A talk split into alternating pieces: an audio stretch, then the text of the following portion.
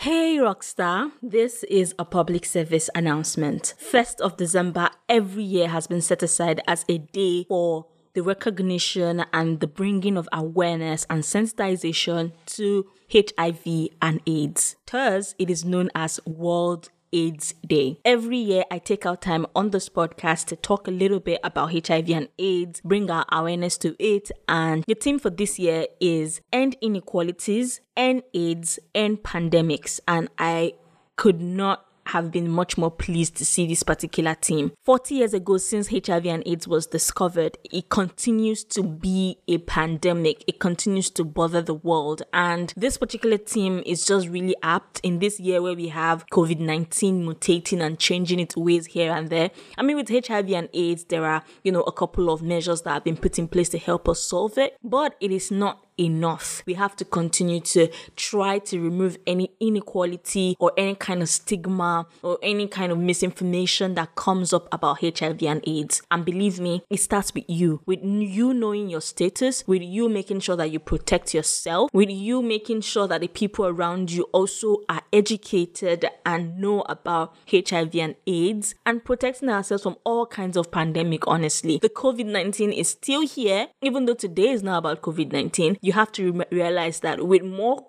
different types of pandemic like COVID 19 coming up, it makes it much more difficult for experts and people who are really, really committed to driving HIV and AIDS away to not stay focused because now we have to divide our resources and our research between trying to end all kinds of pandemic. So I hope that today you try to learn something new or try to, you know, look for a way to educate yourself about HIV and AIDS just a little bit more than what you already know and try to make it a part of your life so that we're not only ending HIV and AIDS, we can as well look forward to ending all other kinds of pandemic because really nothing good ever came from a pandemic. Thank you so much for listening. And I always want you to remember that when it comes to HIV and AIDS, if you're not infected, you are affected.